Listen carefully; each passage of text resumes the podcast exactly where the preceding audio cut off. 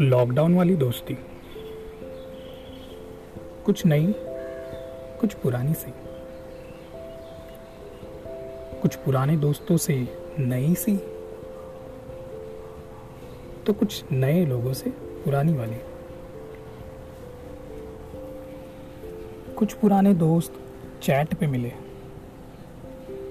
तो कुछ नए दोस्त मोहल्ले में बने। कुछ पुरानी यादें याद आई तो कुछ नए किस्से बने।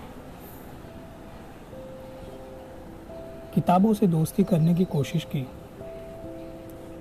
लेकिन वेब सीरीज़ अपनी तरफ़ खींचती रही।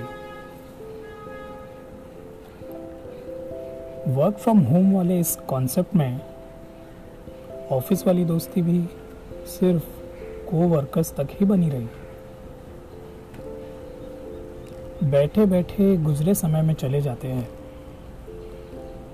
और तब पता चलता है कि वो फ़ोटोज़ वाले एक्सप्रेशंस कितने फेक थे। क्योंकि याद तो वही लम्हे आते हैं जो कैमरा में कैप्चर किए ही नहीं थे। इस सोशल डिस्टेंसिंग की अब तो आदत हो ही गई है। उम्मीद बस इतनी है